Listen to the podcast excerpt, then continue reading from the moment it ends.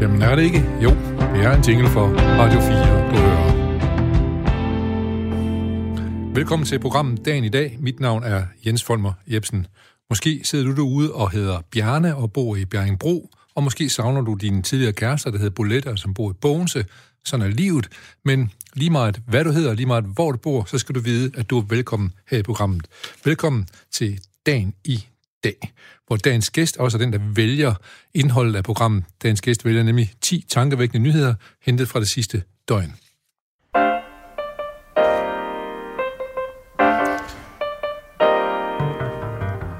Ja, og når dagen i dag byder vores gæster og vores lytter velkommen, så gør vi det selvfølgelig altid med en herlig sang på læben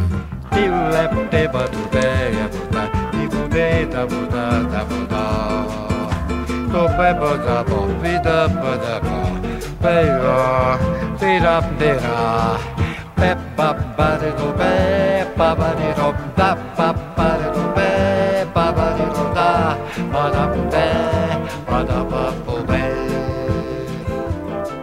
Ja, og således blev vi som sædvanligt Bossa Novat ind i dagens udgave af Dagen i dag. Øh, den amerik- eller engelske sanger Billy Bragg lavede engang en plade, der hed uh, Talking with the Taxman About Poetry. Jeg kan jo selvfølgelig spørge, nu kan vi også kan man tale, i dag skal vi tale med en idehistoriker. Kunne vi godt have talt om brasilianske rytmer også?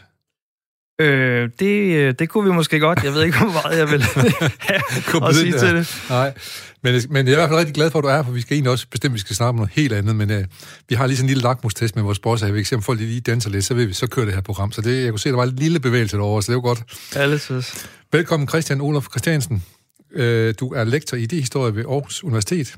Yes. Og uh, så uh, i øjeblikket der er du uh, er leder for en, en, en, en forskningsprojekt, der handler om global ulighedshistorie.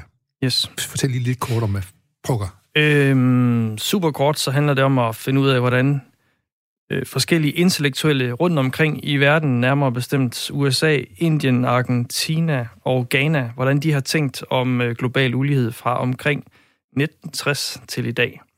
Og få nogle perspektiver på, hvordan, hvordan har det faktisk været, og især fra sådan nogle globale sydperspektiver, hvordan har det været at være en del af en ulige verden fra, øh, ja, gennem alle de her årtier. Og så sidder vi øh, hver især med forskellige lande, øhm, og kigger på, hvad er ligheder, hvad er forskelle, og øh, hvad er op, hvad ned. Og du er især, du har USA som dit øh, store øh, område, ikke?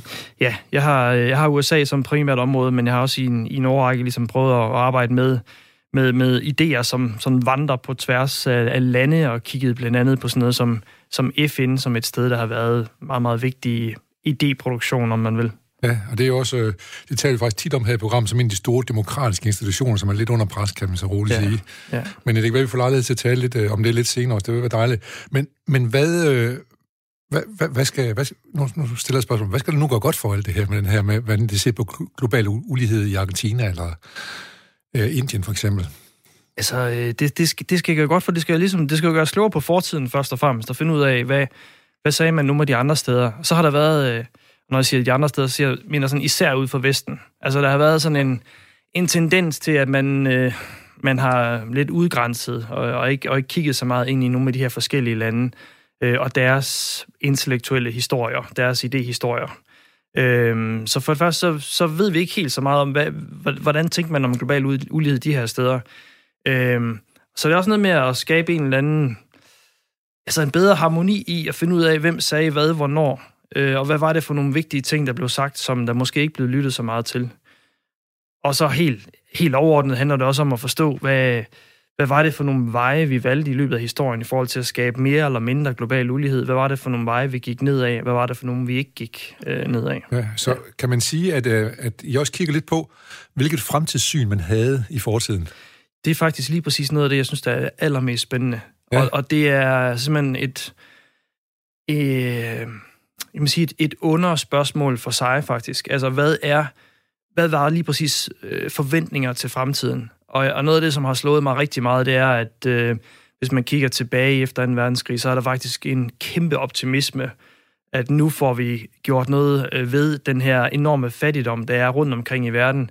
Landene, som er øh, kolonier, de bliver frie. Øh, vi får mere udvikling, vi får mere øh, menneskerettigheder. Man har de her store skåletaler også. Og det er så FN, som du taler om før, som blandt andet er en ja. af institutionerne, som er, skulle gerne skulle have garanteret for den gode fri, øh, fremtid. Det er lige præcis FN, og det er faktisk en, en del af FN's øh, grundlæggelses rationales, men at et økonomisk social udvikling er jo en af de forskellige søjler, som FN bygger på. Og det er ikke bare FN, det er også amerikanerne, amerikanske præsidenter, der kommer ud med de her store ord om, at, at nu forsvinder fattigdom. Og når man så kigger frem mod slut 60'erne, 70'erne, så kommer der en anden form for, for pessimisme. Øh, og man kan se, at der har været sådan nogle, øh, nogle løfter om en fremtid, som er mere lige, og de løfter, de begynder på en måde at krakelere. De er ikke blevet indfriet. De er ikke blevet indfriet, nej. Men hvis vi nu kigger på det, er der egentlig ikke færre krige og mere demokrati i dag, end der var for 1960 for eksempel, sådan globalt set? Jo, der er, øh, der er færre krige, der er mere demokrati, øh, der Men... er rigtig mange ting, der går bedre. Der er også øh, den forventede levealder øh, er steget mange steder. Der er rigtig mange mennesker, som ikke længere dør af sygdomme, som man kan behandle for. Øh, der er også nogle statistikker, som vil sige, at der er færre fattige. Øh, men når alt det er sagt, så tror jeg også, man på en måde skal være lidt opmærksom på, at der er næsten sådan en hel industri om øh, en fortælling, der handler om, hvor godt det hele går. Ja. Og det går faktisk godt på nogle af de her parametre, for eksempel med forventet levealder. Øh, men der er bare også nogle parametre, hvor det faktisk ikke går særlig godt, og jeg synes, at det er meget, meget vigtigt at få med. Ja, det, det, det, det, det handler om økonomi. Det handler blandt andet om økonomi. Altså det handler om, at, at hvis man for eksempel øh, sætter en, en fattigdomsgrænse, hvis man sætter den super lavt, så kan man godt vise, at der er rigtig mange mennesker, der kommer ud af ekstrem fattigdom. Øh, men der er stadigvæk mange mennesker, som lever under, under meget, meget fattige vilkår. Øh, og noget af det, som vi måske går ind i nu, det er også sådan en fortsat teknologisk udvikling, hvor man taler om sådan et skisma. Der er mange lande, der er kommet med, der er mange mennesker, der er kommet med, men der er stadigvæk et kæmpe ligesom, skæld mellem dem, som øh, kan producere øh, og bruge nye tekno- teknologier, og så dem, som, øh, som ikke kan. Så teknologien er faktisk med til at øge uligheden? De, øh, de, de har... I, i nogen udstrækning? I nogen udstrækning. På andre måder er de sikkert med til at, at udjævne. Ja. Jeg kan i hvert fald huske, at jeg har hørt meget fra mange afrikanske lande, der har man jo virkelig udviklet brugen af mobiltelefonen helt ekstremt, fordi der var store afstand dernede, og det har i hvert fald øh, afhjulpet, at handlen glider meget lettere. Ja, Nogle, ja. og, og det, det er også mit indtryk, det har faktisk også blandt andet været sådan en, en, øh, en stor øh, ting, blandt andet for FN i forhold til udvikling, at noget af det, man rigtig gerne ville, det var at skubbe på for, for lige præcis den her overgang til ligesom mere digital økonomi, at man kunne betale, som du lige præcis siger. Jeg ved, det har også været en ret stor ting i Indien, det her, øh, simpelthen for at, for at skubbe gang i handel ved hjælp af, af den her teknologi. Så det er, jo, det er jo et eksempel på, at den har hjulpet øh, nogle, nogle fattige. Ja. Vi kommer forhåbentlig til at tale mere om det her ulighed i dit forskningsområde, med, men måske afslutningsvis, inden vi går videre til dine, de nyheder, du har valgt til, så kan jeg måske alligevel sige, at er det øh, noget af det, som ikke er blevet bedre? Er det ikke, at der er blevet større afstand mellem de allerrigeste og de allerfattigste? At der er flere, flere fattige, og dem, der er rige, de er fucking rige, han har sagt, hvis man må bande i det her program. Jeg tror, at du bestemmer, om man må bande. ja, nu, ikke mig. Nu kommer jeg til at gøre det. øh, okay, jamen jo, der, der er nogen, der er ekstremt rige, øh, og nogen, der er ekstremt fattige. Men jeg synes altså helt godt, at man talte om uh, slutningen af 1800-tallet, havde man sådan en Gilded Age i USA, var sådan en periode, hvor man så en ekstrem uh, ulighed i det amerikanske samfund. Man kan måske sige, at det er noget af det, der gentager sig på global plan. På den ene side en, en på mange måder udjævning, højere levestandard mange steder, men også en større ulighed internt i mange lande, og ikke kun rige lande, men i så sandelig høj grad også fattige lande. Ja. Jeg kan i hvert fald huske, at en af mine barndomshistorier var, at Danmark betalte ulands øh, bistand til Indien. Ja. Og det fik vi så at vide på et tidspunkt, at hvis man indførte det samme skattesystem, det var nok dengang, vi betalte 50-60 procent skat i Danmark, hvis man indførte det i Indien, så vil der faktisk ikke være nogen fattige i Indien, fordi der er så mange rige derovre, som hvis de fik fordelt goderne, så ville alle blive forholdsvis velhavende. Ja, og det, og, det, og det er jo tankevækkende, og man kan sige, det fortæller desværre øh, en del af en, af en øh, af en større historie, som kommer til at handle om, at øh, der er en ret mange steder øh, i, de, i de nye øh, lande, selvstændige lande, hvor man får nogle eliter, som, øh, som mest af alt er optaget af at gøre noget godt for sig selv, og ja. ikke for deres befolkninger. Øh, i, I mit forskningsprojekt øh, sidder, sidder min, øh, min gode kollega med Ghana, og hun viser, hvordan der er en ghanesisk intellektuel, som i 80'erne og 90'erne begynder at skrive stolpe op og stolpe ned om, hvordan, hvordan de her nye eliter, de forråder deres befolkninger. Ja, og det, og det er der noget om. Det er der, ja. ja. Godt, men uh, lad os håbe på, at, uh, at uh, måske tingene kan forandre sig lidt til glæde for flere, kan man så sige, med, med vores holdning til tilværelsen, kan man sige. Men, men uh, den her med, at man siger, at der er 1%, der er lige så meget som de 45 fattigste lande i verden, uh, 1% af verdens befolkning ejer 45%, lige så meget som 45% af verdens fattigste den har noget i sig. Den har noget i sig, det er jo, jeg kan sige, det er jo ikke... Øh, det er jo ikke sådan nogle målinger og så videre, som, som idehistoriker, øh, er det ikke noget, jeg sidder med, Nej. men det er noget af det, jeg registrerer, og noget af det, man kan se, det er faktisk, fordi man laver den slags målinger, man laver den her slags tal, så er der, det er så i sig selv en, det, vi, det kunne vi holde to, et langt program om, ja. en, en, en interessant historie om, hvordan man får nye data og målinger øh, fra 2. verdenskrig frem mod i dag. Øhm, og i de senere årtier, man kan lave nogle af de her målinger på hele verden, på, på global ulighed i hele verden, og det føder sig ind i samfundsdiskussionen også. Ja. Øhm, og man bliver, man bliver bedre og bedre til det. Og man har fået nogle mål, hvor man også kan få... få altså efter, efter Sovjetunionens øh, fald, så begyndte man at få nogle øh, kommunistiske, tidligere kommunistiske lande med. Så fik man nogle lande med i Afrika, også i 90'erne. Så man, man får sådan nogle nye mål øh, for det, øh, som man så også kan servere til os i offentligheden, hvor vi får at vide, at nu er der 1%, som ejer lige så meget som, ja. som, som, som de her store tal, du taler om. Ikke? Ja, det er voldsomt. Men ja. øh, lad os prøve at gå ned til nogle helt konkrete nyheder fra primært det danske område, men i hvert fald nogle, nogle af de nyheder, der er kommet til Danmark. Vi skal lige øh, sparkes lidt i gang her vores nyhedsjingle.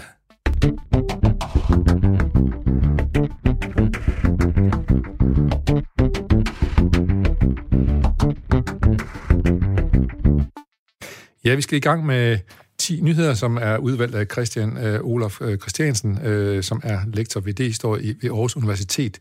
Du har fundet 10 nyheder frem, som du har fundet tankevækkende. Og på den 10. plads, der har du øh, en, om noget om skyderi i Kalumborg. Der er faktisk nu øh, to personer, der er blevet dræbt, og en, der er hårdt sort, kom på hospitalet. Hvorfor er den ekstraordinære tankevækkende? Eller ikke, hvorfor er den tankevækkende, den her, synes du? Det er altid selvfølgelig tankevækkende, at folk bliver skudt i Danmark, kan man sige. Det, det er nok det sidste, især. At det, det er tankevækkende, at folk bliver skudt i Danmark. Øhm, og det er forfærdeligt, at der er nogen, der er blevet skudt. Og jeg kender faktisk ikke de nærmere omstændigheder ved den her historie. Men det er, det er faktisk også lidt tankevækkende, hvor få der bliver skudt i Danmark. Øh, og det var faktisk også på en måde det, jeg tænkte over. Ja. At det her det er i sig selv en nyhed, der er nogen, der er blevet skudt. Men den nyhed, som vi faktisk ikke tænker så meget over, det er, at der er sgu ikke så mange, der bliver skudt i Danmark. Nej. Og det er da super godt, ja. at vi lever i et land, hvor der er meget få, der bliver skudt. Ja. Øh, og vi har... Øh, jeg synes, den her nyhed på en måde er sådan en kan man sige, en klassisk nyhed. Nu sker der noget i dag, og det er dramatisk, og det er forfærdeligt, der er nogen, der er blevet skudt. Øhm, men i det større billede, så er det bare interessant, at vi har ikke så høj kriminalitet i Danmark. Øh, igen, det er ikke kriminalitetsforsker øh, på nogen måde, så jeg ved ikke, om de tal er på vej op eller ned. Jeg forestiller mig, at de ligger sådan nogenlunde et, et, et okay sted, ja. øh, når man sammenligner med andre lande. Så det tankevækkende for mig er faktisk, at, at at kriminaliteten er på det niveau, den er, og den ikke, den ikke, øh, at der ikke er flere, der bliver skudt i Danmark, og det er noget at, at sætte pris på, at vi, at vi lever i, i, i den type samfund. Har du nogle idehistoriske holdninger til, hvorfor det måske kan være sådan? Er det fordi, at vi ikke har så lidt adgang til våben, eller er det fordi, vi er et mere lige samfund, eller hvad kan, hvad kan være baggrund for, at der ikke er så meget vold?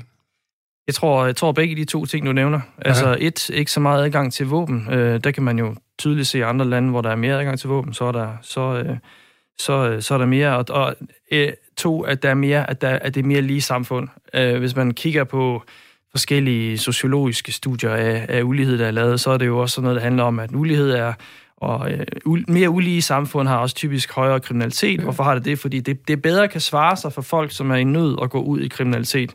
Øh, hvis du har mere lighed, hvis du har en... en et, et arbejde, for eksempel. Et arbejde, ja. hvis du har en, en, øh, en okay social hjælp, der samler dig op, hvis du er på samfundets bund, så har du lidt mindre incitament til at gå den anden vej ud i kriminalitet. Ja. Øhm, og hvis jeg tænker på det i det historiske forlængelse af det, så, så kommer jeg faktisk til at tænke på, på, øhm, på en, jeg har haft på, på undervisningsprogrammet det her semester, den, den franske sociolog Emile Durkheim, øhm, som laver, det, det går nok lidt om andre studier, det er nogle, nogle studier af selvmord øhm, tilbage omkring år 1900, Øh, men han, han gør opmærksom på, at kriminalitet er fuldstændig normalt i samfund. Altså, ja. der er ikke, man kan ikke rigtig finde nogen samfund, hvor det ikke eksisterer. Hvor det ikke eksisterer. Så kriminalitet er normalt. Og vi, øh, han, han, han går næsten så langt til at, at sige, at det er næsten nødvendigt, fordi det minder os om sådan en grænse for, hvor vi ikke må gå hen. Det sætter et eksempel op på, hvad vi ikke må. Så det er en måde, hvorpå vi laver sådan nogle grænsedragninger mellem det normale og det unormale det tilladte og det forbudte. Øhm, og øh, jeg kan dårligt forestille mig, at vi nogensinde får et samfund, hvor der er nul kriminalitet. Det ville da være fantastisk, hvis vi, hvis vi havde et land, hvor der overhovedet ikke var nogen, der blev skudt. Ja. Øhm, det må man sige. Og man, ja. man, man må så sige her, at der er ikke oplyst ret meget om omstændigheden omkring det her. Der er gidsende som, at måske kan være en lidt bandekrig og så videre, men ja. vagtchefen han øh, oplyser ikke mere om episoden, andet end at, at det skete i går, og de fik en, en anmeldelse kl. 18.12 i går. Den er så til gengæld meget præcis kl. Ja. 18.12. men så må vi afvente og se, øh, hvad, hvad det er. Altså, jeg kan lige sige, at i går havde vi en gæst, der også har fundet med lignende begrundelse for, have fundet en nyhed frem fra Danmarks Radio, som handlede om, at der var tre, der er blevet tiltalt i Åben Rå for at have skudt ulovligt fyrværkeri af. Ja. Nogle 18-19-årige. Så tænkte kom vi til at snakke om, at det ikke var en del af det, der står på jobbeskrivelsen for 18-19-årige. De skal, de skal, de, en gang skal de fylde lidt krudt af et eller andet sted. Ikke? ja, men, men, det, men det, det, ja. det er også en lille nyhed, ting, så den, den kan få øh, plads på forsiden af Danmarks Radios øh, hjemmeside. Ikke? Jamen, det er, da, det er da meget betryggende. På en måde er det, ja. Øh, at man vil i hvert fald finde et samfund, hvor det aldrig vil finde frem til, til, til, øh, til overfladen af nyheder. Fuldstændig. Ja. Nå, vi får se, hvordan det går i Kalamborg, og forhåbentlig får de sat en, en, en stopper for det øh, øh skyderi derovre. Øh, vi går videre til din øh, nyhed på 9. pladsen. Vi tæller jo ned her øh, fra 10, og vi kommer nu til nogle af de danske lønmodtagere, som indtil videre anmoder om at få udbetalt knap 50 milliarder kroner, og her taler vi blandt om feriepenge og den slags ting. Hvad er det med den nyhed? Jeg synes, øh, jeg synes, den er, den er, jeg synes, jeg synes, den er sådan lidt sjov. Altså, fordi på den, altså, den er, den er på den, på den ene side er den, er den lidt tankevækkende. Øh, på den anden side den er den sådan helt uoverraskende for mig. Ja, altså, det er bare sådan... Og, og, så, så prøv at fortælle fra den ene til den anden side. Ja, altså, altså den, den, er, den er ikke overraskende, fordi hvis man giver folk mulighed for at få nogle flere penge i hænderne, som de kan fyre af... Ja tak, siger man. Ja, så siger man ja tak. Øh, og så, så kunne jeg jo læse mig frem til her også, at der er sådan en, en, øh, en aldersforskel. Så det ser ud som om, at, at folk op til 40 der sidder, der sidder pengene altså lidt mere løst. Der de, vil, man, de, vil man, gerne, de vil gerne have dem udbetalt. De vil gerne have dem udbetalt. Ja. De, vil, de vil gerne ud og fyre dem af. Øhm, og dem fra 40 op, de er sådan lidt mere tilbageholdende, måske fordi, og det begynder jeg så at tænke over, om, om det er fordi, de ved, at, øh, at pensionen den er sådan lidt tættere på, ja. så man ved, jamen, det er ikke så langt væk, så man skal alligevel på en måde have gemt nogle penge til ja. det. Øh, hvorimod, hvis man er 22, øh, så, så er der lang tid, så kan man, så der er noget med, med, med hvor lang er den her pensionsalder væk i forhold til det. Man kan måske også kigge på det som, hvor mange, hvor mange øh, penge har man til rådighed. Der kan man godt forestille sig, at 22 til 30 år eller 35 år, som vi taler om her, øh, øh, har færre øh, penge på kistebunden, mens dem over 40 har måske egentlig penge nok til, at de ikke behøver at hæve nogen. Yes. Det, det tror jeg, du er fuldstændig ret i, og det kan også være, at dem over 40, de har en, en, en, øh, nogle af dem har en friværdi i boligen, og sådan noget, på den måde heller ikke har brug for det. Og det er jo, det er jo sjovt noget med det med, med, med penge og tid, er, at vi flytter rundt øh, på penge i forhold til vores øh, i, i forhold til den tid vi har her på på øh, på jorden, ikke? Øhm, og i nogle perioder af vores liv, der har vi for få penge, og andre perioder har vi har vi okay med penge. Og noget af det vi kan det er det er sådan ligesom at trække træk, øh, trække nogle penge ind i nuet og få dem fyret af med det samme. Så det, det giver jo rigtig god mening. Ja. Øhm, jeg synes jeg synes noget af det som som også er tankevækkende, det er jo at at, at hvis, man, hvis man sådan kigger på det i sådan et større idehistorisk perspektiv, så var der jo engang, at det virkelig var en død at spare op. Netop. Og borgerne skal spare op, og det er som en del af fundamentet for vores samfund, det er, at vi sparer op, og hvis vi skal gøre noget ved dem, så skal vi investere dem. Øhm, og vi skal investere dem, så vores virksomheder genererer arbejdspladser osv. Ja. Øhm, men i det her moderne forbrugssamfund, vi lever i, så har vi jo også sådan et slags hvad skal vi kalde det, forbrugsfællesskab, men vi har også et slags... Øh, det er blevet dydigt at forbruge. Fordi ja. vi skal forbruge for at, få, øh, for at holde gang i hjulene på økonomien. Ja, og det er blandt andet derfor, at flere penge bliver udbetalt. Det er for at holde gang i hjulene. I ja. hvert fald baggrund fra regeringens side ja. til at gøre det. Ikke? Ja. Øh, jeg kan i hvert fald huske, at øh, en gang så var det jo sådan, at måske min forældres generation virkelig, de havde sådan, vi skal helst have sparet op, så vi kan give noget til vores børn, når vi engang øh, de kan arve efter os. Ja. Og nu siger børnene, se at forføre alle de penge, du har, ikke også, ikke? Ja.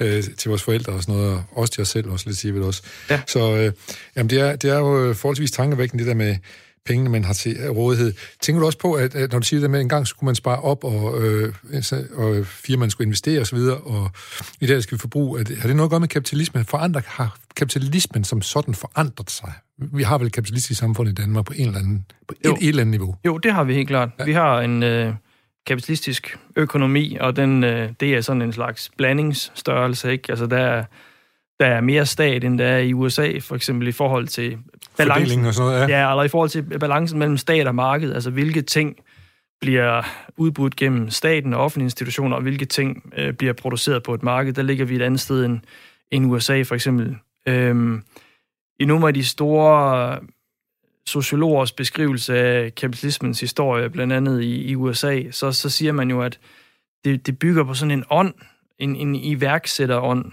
øh, i USA, men også sådan en spare op ånd og en, en sparsomlighedsånd, og det er faktisk øh, helt tilbage i, skal vi sige, 1700-tallet. Øh, der er sådan en ethos om, man skal spare op, og det er faktisk sådan lidt syndigt at forbruge. Og man skal i hvert fald ikke forbruge mere, end, end, end hvad godt er. Nej. Man skal virkelig passe ja, på sine penge, ja, ja, ja. og man skal passe på sin tid. Øh, men noget af det, som, noget, som er sket med kapitalismen og det moderne forbrugersamfund siden da, det er jo det er flere ting. Dels at, hvor det før var en rigtig dårlig ting at låne penge, så er det blevet ikke bare normalt, men det er blevet til, tilskyndet at låne penge. Ja, og det, øh, og det er faktisk så dårligt nu, at hvis du har for mange penge stående på din bankbog, så betaler du negative renter. Ja. Det, det er jo er, helt, helt bemærkelsesværdigt, ja. mærkværdigt, ikke? ja, og det er, altså, ja, ja, man får helt hovedpine af at tænke på, hvad det er for et, øh, et system, vi egentlig har konstrueret, hvor det er sådan. Og det, men det er jo en eller anden, igen, det afspejler en, anden, en ny idé om, at, at pengene, de bare skal cirkulere, de skal i omløb, øhm, og de skal, de skal bruges, og vi skal holde hjulene ja, i gang, ja. og vi skal, og de penge, vi ikke har nu, dem kan vi så få fat på ved at få udbetalt dem, øh, eller få, få lånt, så vi ligesom tager, tager lån på noget, der er ude i fremtiden, og så får brugt dem nu. Ja. Øhm, så vi, øh, der, der er sket nogle ret store omvæltninger. Øh, I, i hvad beskrivelse af, hvad kapitalismen er for en størrelse. Ja, ja. og den, hvad skal man sige, som, en, som sådan et kulturelt fænomen, altså hvad er det for nogle forventninger, vi har til hinanden, ja. og hvad er det for nogle forventninger, vi har til, hvem skal forbruge, og hvornår, hvad, hvad, er, hvad er godt at gøre, hvad er ja. forkert at gøre, ja, ja. og nu er det nu er det godt at forbruge, ja. hvor det engang var mere, pas på med det, pas på pengene, spar ja. dem op. Det der nøjsomhedskultur, kan man næsten sige. Så, ja. så nu hedder det brug og forbrug. Brug dine penge og forbrug, altså kom i gang. Ja, ja. Øhm, jamen det bliver sjovt, øh, når dem, som gør det, de skal pensioneres jo så, men må ikke der, der er vel råd for det, kan man sige. Der, det er fedt. Hvis systemet det fungerer, så, øh, så, er de, så er de sikkert også øh, ved muffen til det tidspunkt. Nå, vi ja. kommer til at snakke mere om økonomi og kapitalisme derhen, når vi også nærmer os nogle amerikanske nyheder, du har valgt. Ja. Øh, på 8. pladsen har du noget om kulturminister Joy Mogensen, hun mener fortsat ikke, det er sundhedsmæssigt forsvarligt at lukke mere end 500 mennesker ind på danske fodboldstadions. Ja, er du fodboldfan? Øhm, ikke, ikke, jeg er ikke den store fodboldfan. Nej. Jeg blev faktisk, for et par år siden, blev jeg hævet med på stadion nogle gange herude Aarhus i byen. Stadion. Ja, så, så øh, siden da, Øh, det eneste, jeg følger en lille smule med i fodbold, det er AGF. Ja, ja. Øh, og jeg kan, jeg kan sagtens tænde en fodboldkamp, og jeg, jeg kan ikke rigtig... Jeg ser det ikke særlig Nej. meget. Men lige præcis AGF, øh, det er lige pludselig blevet sjovt, fordi jeg har været ude på stadion så, nogle gange. Ja. Og så mærke det på, på kroppen, og mærke det på en anden måde end intellektuelt, så blev det... Det, det, ja. må, det, må, det ja. må jeg sige. Ja. Øhm, men, men den her med Joy Mogensen, hun, øh, når, man ude, når man så sidder ude på en stadion, som for eksempel i Aarhus eller Idrætsparken, så fylder 500 mennesker, de fylder jo øh, ingenting. Nej, de fylder ingenting. Ja, øhm. det er mindre end brudt i en korbymer, kan man sige. Så det, ja. altså, hvorfor kan man ikke have 5.000 ind? De kan da godt sidde med den nødvendige afstand og alt muligt andet. Ja, det skulle man jo tro. Ja. ja. Er det det, der, er, der er tankevækkende for dig, at man ikke kan være mere end 500, eller? Altså, jeg synes, øh, jeg synes, jeg synes, jeg synes ligesom, der er to ting, der er tankevækkende. Det ene, det ene, det er ligesom den her linje, der er blevet lagt i forhold til kulturlivet hvor man har sådan en idé om, at, at kulturlivet det er ligesom, et eller andet overflødigt noget, som vi først har råd til, når vi har gjort alt det andet. Netop. Ja. Det er sådan en enorm ligesom gammeldags måde at tænke om det på, øh, som næsten passer lidt ind med noget af det, vi snakkede om før, at først så gør man alle de nødvendige ting, og så har man tid til lidt kultur. Hvis vi har overskud. Ja. Hvis vi har overskud. Ja.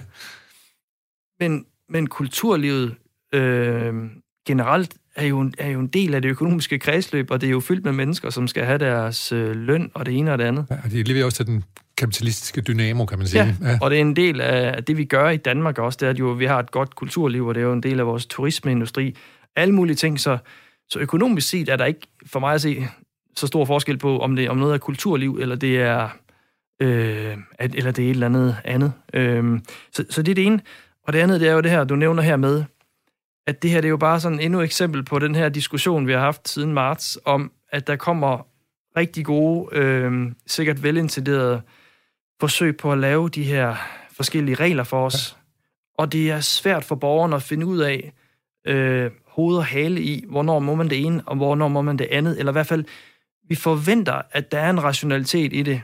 Øhm, og nu, nu, hvis jeg må tage et meget, meget øh, privat, øh, lokalt eksempel, ja. så øh, den anden dag øh, skulle min øh, bedre halvdel i, øh, jeg tror det hedder Loppehuset i Aarhus, et kæmpe stort område, kæmpe store haller, der må de lukke fem ind. Øh, men stadion, som jo så er kæmpe, kæmpe stort, der må man så 500 ind. Og så har vi nogle andre sammenhæng, hvor vi, hvor vi nærmest står som sild i tønden stadigvæk. Ikke? Ja. Øhm, og det, det er jo lidt det, jeg... Og det, og det, det, ja. det, det der problem, kan blive problem for en regering, der skal sætte nogle restriktioner, det er, hvis folk begynder at opfatte det som absurd eller ikke forståeligt, ja. så kommer der måske en modreaktion på det. Det er lige præcis det, og, ja. og man kan sige, så er vi, vi ligesom trådt ind i den her ære, at, at på den ene side har vi egentlig i Danmark jo egentlig ret højere øh, tillid til, til autoriteter ja. på det her punkt. På den anden side, så er alle folk ligesom blevet hverdagseksperter øh, i, i øh, og selv at komme med bud på, hvad nogle fornuftige regler vil være. Og det er lidt tankevækkende, synes jeg, at vi er, at vi er, vi er i den her diskussion, og den kommer sikkert til at være her et godt stykke tid. Ja. Hver eneste gang, der kommer nogle nye af den her type tiltag. Men det, som Joy Mogensen, kulturministeren, henviser til, det er jo videnskaben over for, øh, øh, hvad man nu måtte have lyst til at gøre. Så altså, hun, hun peger hele tiden på en sikkerhedsmonument. Øh, og, ja. Så det, øh, det er jo sådan, det er. Øh, jeg kan lige sige, i går havde vi nemlig en kunstnerinde, som øh, hun, hun havde håbet lidt på, at der var begået en ulovlighed i forhold til, hvordan man udbetalte penge til kunstnere her under covid-krisen, for så kunne det være, at det gik ligesom med minkavlerne, når man lige pludselig fik nogle penge. for de har fået godt med penge, de der minkavler, kan man så sige, i forhold til i hvert fald øh, restauranter og kultur og øh, ja. rejsbureau og den slags ting, ja. ja. Vi skal faktisk uh, til at ret meget videre, fordi det går godt med at tale, men uh, vi har jo 10 nyheder, vi skal igennem, så vi kommer til din syvende plads. Uh, det handler faktisk netop om luft, ikke rejsbureauer, men om lufthavnen i København, som nu skal ned 40 procent af terminalområdet. Yes. Altså endnu en øh, corona-nyhed, som jo er øh, fylder så meget i mediebilledet, så vi næsten ikke tænker over, hvor, øh, hvor radikalt det på en måde er, at luftrummet er blevet så indskrænket, som det er. Øh, og det synes jeg, det er tankevækkende, om det, om, det, øh, om det er kommet for at blive, hvor lang tid er vi i den her situation. Øh, det har en masse økonomiske konsekvenser for mange forskellige mennesker.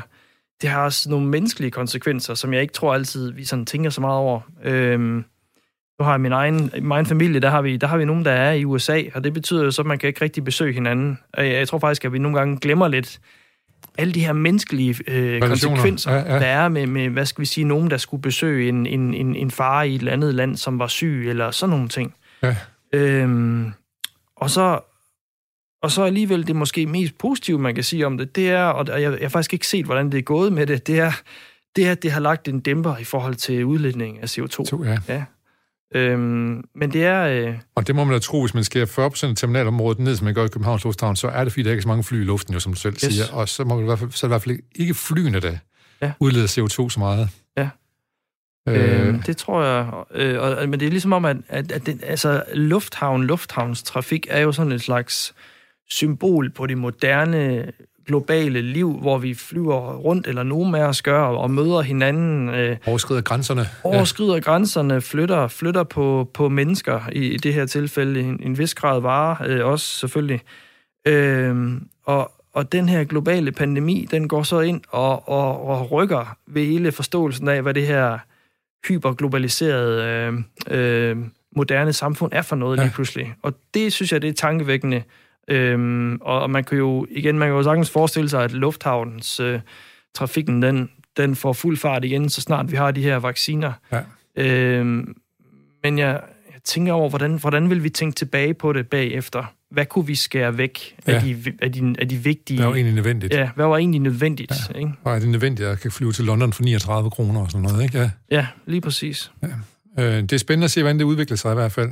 Øh, men øh, men øh, bemærkelsesværdigt og tankevækkende er det, at, men at der er betydeligt mindre fly, der går ud over selvfølgelig over Københavns Lufthavn og alle mulige andre lufthavne også. Ja. Og også vores besøg til øh, familie og venner i, i udlandet. Øh, 6. pladsen. Nationalbanken sender opdateret nye 500 kroner på gaden. Det var også på tide. Nu skal vi skulle have nogle nye. ja.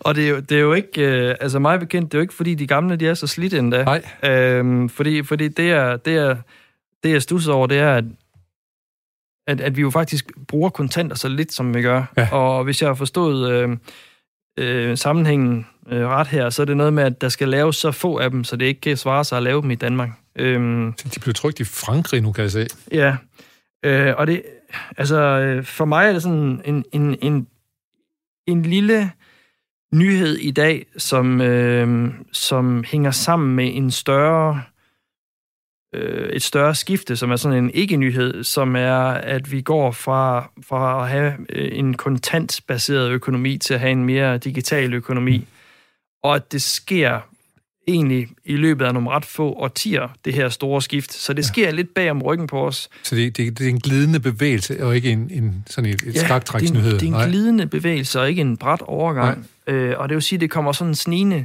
Øh, og det gør, at, at øh, det bliver nat- helt naturligt for os, den her måde at have den her digitale økonomi på. Så vi, kom, vi, vi slet ikke lægger mærke til det længere. Ja. Det er naturligt at tage mobile pay, øh, for eksempel. Og hvis man, hvis man kigger på det i et langt historisk perspektiv, så kan man jo sige, at vi har haft, øh, altså, vi har jo haft penge og mønter øh, i, i øh, årtusinder. Ja. Vi har haft øh, store banker i mange århundreder. Ja. Øh, vi har haft øh, ak- aktiehandel og sådan noget Ja. i, i mange århundreder. Og checkhæfter i 100 år, eller når den Og stil er. checkhæftet. så, så altså, der er ligesom en meget lang historie på, på, øh, på den del af, af den finansielle sektor øh, og pengenes historie, som er spændende. Øhm, og nu står vi bare i en ret, ret vild accelererende overgang mod en mere digital øh, økonomi, som jo også stadig binder sammen, øh, binder verden sammen på nye måder. Øhm, hvor man kan sige, det vi snakker om før med, med, med, med, med de her fly, der ikke kommer i luften, Ja. det skal pengene, de skal nok komme i luften, fordi de Ja. bliver stadigvæk overført på kryds og tværs af, af landeområder. Øhm, Ja, så den, den, de, den økonomiske globale situation, den er uændret, de, fordi de afgiver måske ikke så meget CO2, når, de, når du overfører 200 millioner til et andet land, jo. det tror jeg ikke. Det tror jeg ikke, nej. Øhm, og, og nu får vi altså nye 500 kroner sædler, på trods af, som du siger, at vi ikke bruger særlig mange øh, kontanter. Den er, den, den er måske lige blevet lidt mere lækker. Der er noget med nogle, øh, nogle tryk, man kan mærke med fingrene, sådan er hævet lidt og sådan noget, som den ja. Ja. franske øh, leverandør har, har lavet. Hvornår har du sidst haft en 500 kroner sædel i hånden? Øhm, Konfirmation? Dog. må, ikke, må, ikke, må ikke det har været en, øh, en julegave eller fødselsdagsgave i den sammenhæng, enten til mig eller nogle af mine børn? Ja. Ja. Det er, ikke, det er bestemt ikke værd, at vi er napset Det er 500 det bestemt kroner ikke. Nej. Godt, nu skal vi lige op og svæve på en lille bossa nova-sky. Ja,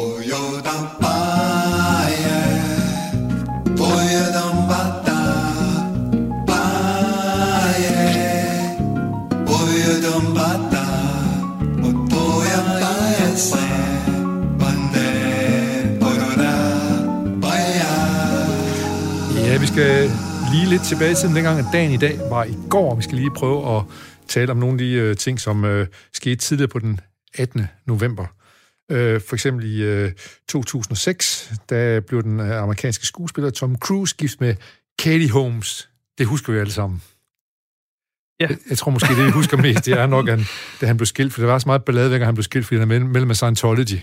Det er rigtigt, ja. Så der er en Ja. hel masse med børn og en og det andet. Og hun var, hun, var, hun var kendt, fordi hun var med i en eller anden ungdomsserie, som, øhm, som jeg tror, jeg har glemt, hvad hedder, som jeg ikke selv så. Ja, øh, jeg har på nøjagtig samme måde. Ja. Så det kan, vi kan desværre ikke hjælpe lytterne her. Men hvis der er nogle lyttere, der kan huske, hvad der er for en ungdomsserie, at Katie Holmes har været med i, så må man gerne skrive ind til dagens radio4.dk. Nu er vi er ved børn, som er en lidt anden øh, trist vinkel, så er det jo, at i 2003, der bliver Michael Jacksons hjem Neverland i Kalifornien rensaget med mistanke om sexbrug af mindreårige. Der er udstillet arrestordre på Michael, men han er ikke hjemme. Han blev senere, kom senere for retten og, og klarede frisag i dag i retten, men ja. efter hans død er der jo kommet frem, at der måske alligevel var lidt mere end bare noget om sagen. Ja. Øh, Ungarn siger i 1997, den 18. november, øh, ved en folkeafstemning ja til medlemskab af NATO. Kan man sige, at Ungarn er jo en af dem, der er i hvert fald problemer med, ikke ikke i NATO, så i hvert fald i EU, fordi at de ikke helt lever op til de demokratiske rettigheder, som vi taler om. Og det er vel også noget af det, du beskæftiger dig en lille smule med, når du taler om ulighed, så er de demokratiske rettigheder vel en del af det også. Jo, det, øh, det, det er det helt sikkert. Og det er jo, det er, det er jo lidt tankevækkende med, med Ungarn, øh, og hvis jeg har forstået ret, så har de jo blandt andet lige for nylig ligesom blokeret for, at øh, for den måde EU skulle finansiere øh, nogle af de ting, man Ja. gør i forhold til Ja. vores pandemi. Ikke? Ja. Så, Det, der er noget med Polen og Ungarn lige i øjeblikket. De er i hvert fald øh, ikke helt enige med resten af EU, kan man sige. Nej. I 95 på den 18. november, der kunne prins Joachim og Alexander Manley blive vidt i Fredensborg Slotskirke. De er senere blevet skilt på samme måde, som også Tom Cruise senere blev skilt fra Katie Holmes. Det er skilsmissesager. Det er skilsmissesager 18. november. november. Ja, pas, pas på, pas på, ja.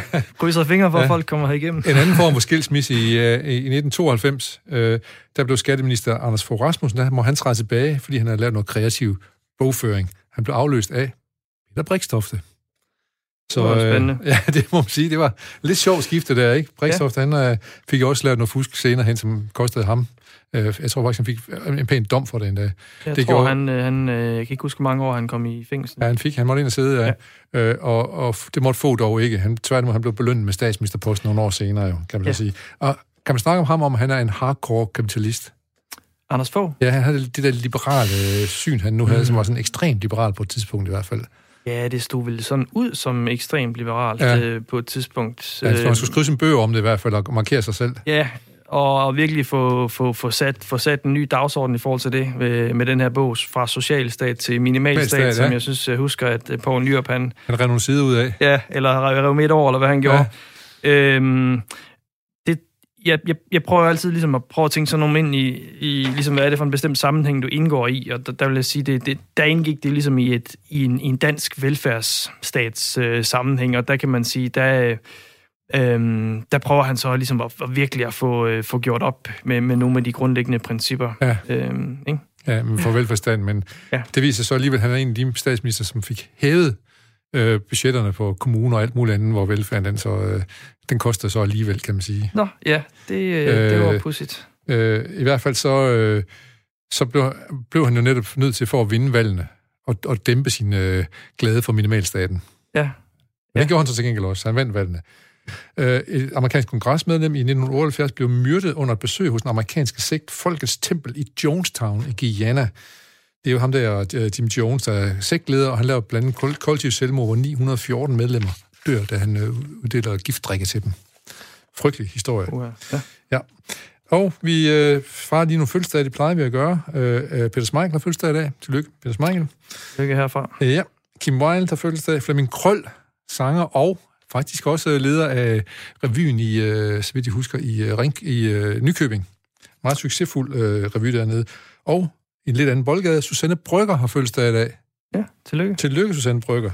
Og øh, Karl Skranz, som jeg jo kender godt fra min barndom, østrisk skistjerne, har skidegod til øh, styrtløb på ski. Den første amerikanske astronaut i rummet, Alan B. Shepard, han har også fødselsdag, han døde så i 98. Det var ham, der, hvis nogen øh, har læst en bog, der hedder øh, Kold Marv, øh, som er den første amerikaner. Han sidder inde i, øh, i rumkapslen og er klar til at blive sendt ud, og så er der en lille teknisk fejl, og så hvad sker der så? Han skal tisse. og man ved ikke, hvad man gør med den første mand, der skal ud. Hvad gør man? Går, går der overgang i det hele, eller hvad? Man lige, det har han ikke tænkt over, for han skulle egentlig bare lige op en time, eller sådan noget, sådan ned igen. Men så blev han så siddende derinde, fordi der var en teknisk fejl, og det blev udskudt. Øh, man sidst siger til ham, let go, og så gør han det, og så, uh, det virker stadigvæk, på trods af, at, at rumdragten kunne godt holde til en tissede i den. Okay. Ja. Øh, og øh, så er øh, fra min egen boldgade også Shibuka, fantastisk brasiliansk, brasiliansk musiker. Han, øh, han er harmonikaspiller, han er også fødselsdag i dag. Han døde så i 2001. Og George Gallup, amerikansk statistiker, han har også fødselsdag i dag. Ham har du sikkert brugt nogle gange, måske Gallup Instituttets målinger. Jeg har i hvert fald øh, hørt, hørt navnet. Hørt, hørt navnet, ja. ja. Så er der desværre nogen, der er døde i dag. Det er sådan for Jim Jones, den amerikanske sektleder. Men også Niels Bohr døde i 1962 øh, på, på den 18. november, 47 år gammel. Og Marcel Proust, øh, den franske forfatter, som skrev på sproget af den tabte tid. Det var også ham, som øh, skrev om madeleinekager. Ja. Som, øh, da han spiste en, øh, en madeleinekage, øh, da han kom hjem, så fik han... Øh, så mange erindringer om sin, hele sin barndom og fortid, eller det kaldt as, as, as, associativ erindring, tror jeg det kaldes, eller et eller andet. Ja. Det brugte han sig så i Marshall Proust. Jeg var, Godt. Ikke, øh, jeg var ikke klar over, at Niels Bohr kunne blive 47, faktisk. Øh, 77. Ja. Han blev født i 62. Men han døde i 62, og døde 77 år gammel. Okay, det var sådan. Ja. Så, yes. 47 år, det var Jim Jones. Godt. Yes. Således afklaret kan vi nu gå videre med de nyheder, som dagens gæst, øh, Christian Ulf Christiansen, idehistoriker og lektor ved Aarhus Universitet, har valgt for os i dag. Vi bliver lige skubbet i gang igen af vores lille jingle.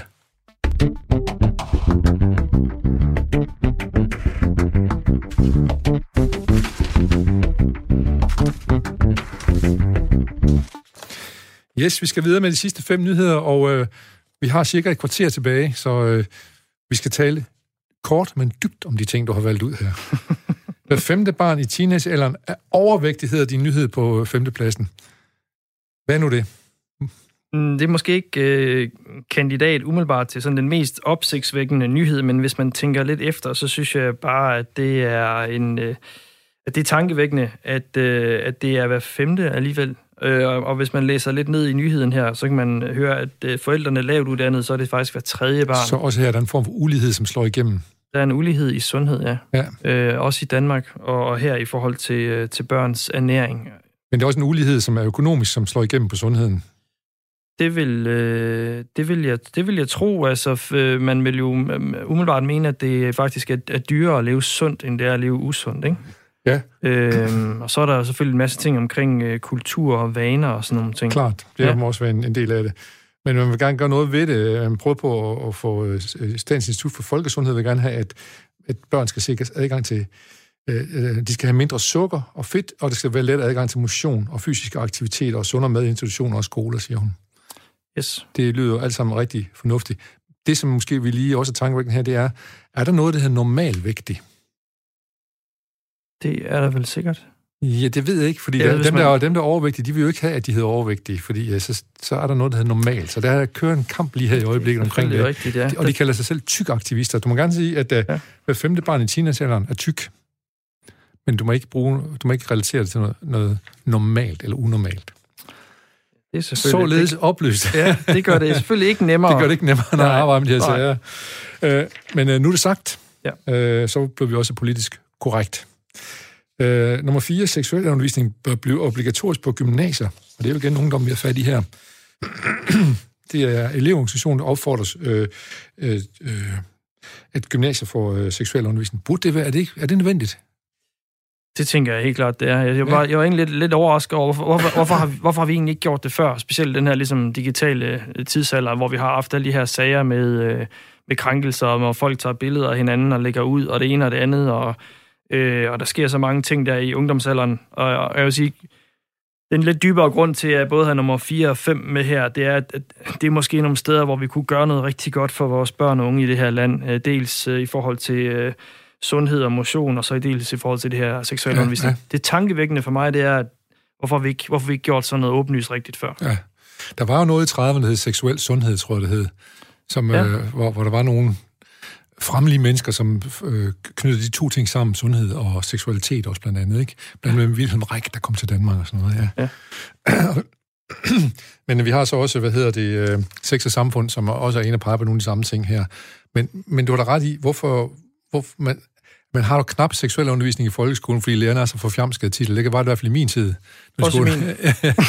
så, så det kunne egentlig være på sin plads også, og, og, og også fordi det er jo ikke som om, at det, at det er en ting, man lærer for en gang for alle. For der er forskellige niveauer i sådan noget, også om seksuel undervisning, og hvordan man skal opføre sig osv., ikke? Ja, ja. ja lige præcis. Jeg, jeg, tænker, øh, jeg tænker bare, at det var noget, man med, med fordel med, med få midler kunne komme langt vej med ja. op til, ja. til, til gavn for, for de yngre generationer, som, ja. vi, som vi skylder rigtig mange ting. Og få opdateret færdselsreglerne for god øh, seksuel øh, hygiejne og den slags ting.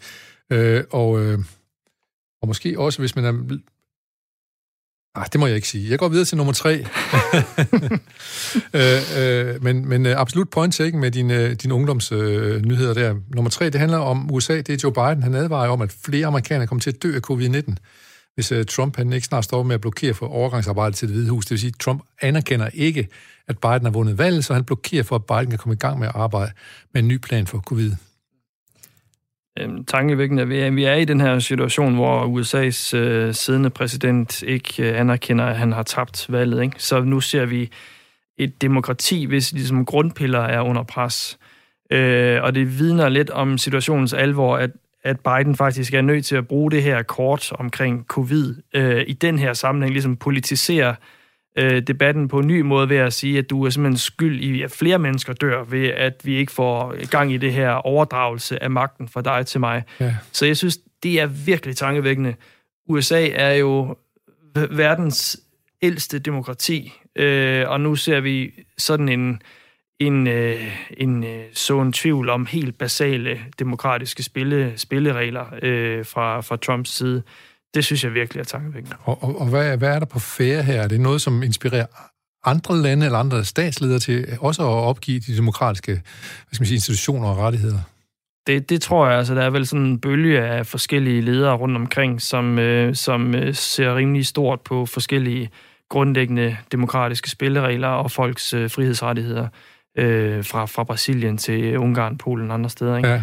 Øh, så det er en del af en lidt større øh, trend, om du vil, som er øh, farlig og bekymrende i det, i det store billede.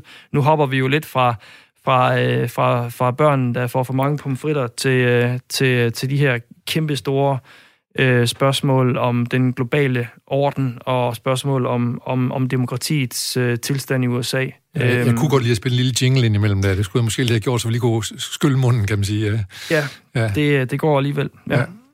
Øh, men men øh, er, er du bekymret på, på, på demokratiets vegne og på øh, den ulighed, som du på hvad skal man sige, den globale uligheds vegne, når du ser, hvordan det står til i USA lige i øjeblikket?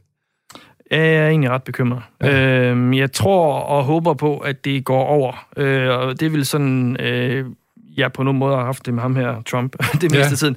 Det er sådan noget, jeg håber på, at det snart går over. Ja, det er ligesom... og det er lidt ligesom corona, vi har sådan, at det må ikke snart det går over. Ja. Øhm, hvis alt går vel, ikke, så, så bliver der overdraget den her magt, og så kan man jo håbe på, at øh, man kan få lavet nogle, nogle gode ting for, øh, for amerikanerne også, øh, herunder en, en, øh, en mere fornuftig og bare en lille smule rationel øh, coronapolitik i landet. Ja, og også fordi det bliver jo også, man, man kan sige, at det er jo forbløffende få, de har nået at teste.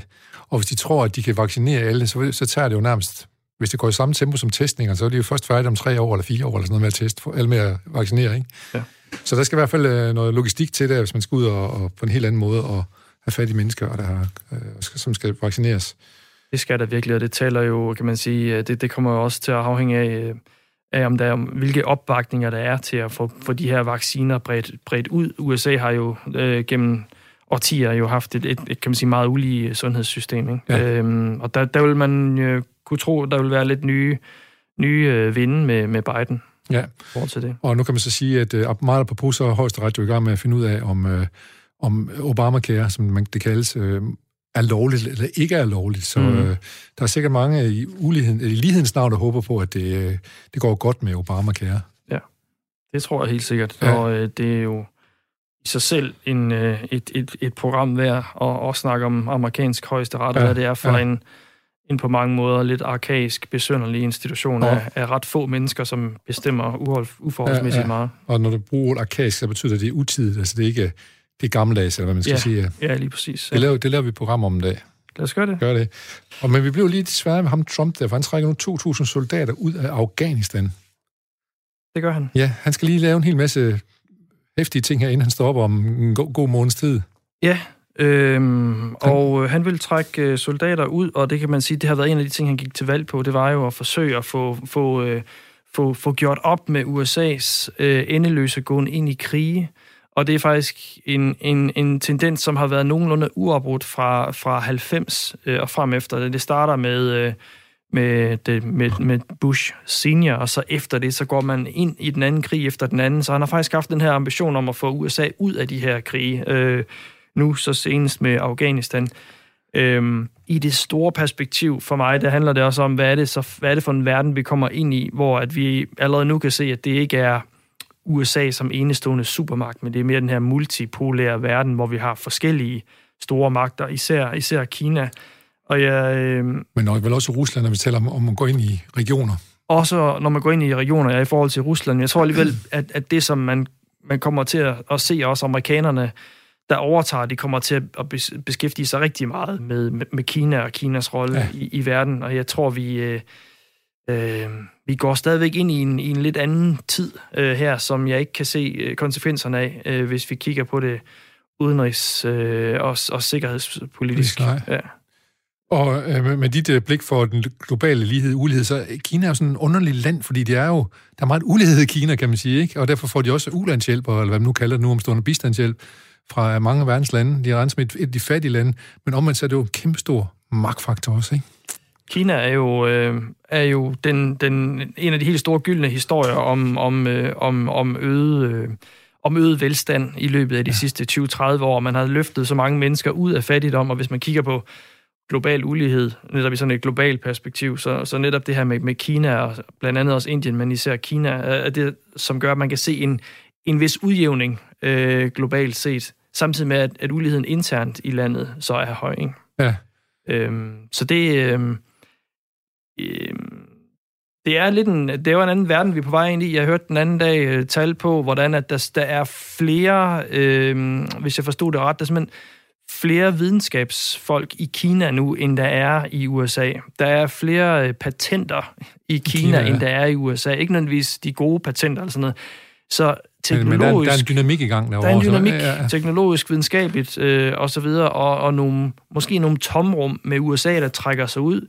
Nogle gange til det gode, øh, andre gange sikkert til det værre. Ja. Øh, og ja, det, det, alle de her forskellige ting, vi snakker om med, med, med den globale pandemi øh, øh, og de her situationer omkring øh, Kina og, og USA, øh, er, er forskellige led i, i at den hvad kan man sige, liberal globale verdensorden i 90'erne ser anderledes ud nu. Ja. Vi er på vej over en, en bro til en ny verden, kan man sige, hvor ting er anderledes, og det er lidt svært at forudse, øh, hvordan det vil blive.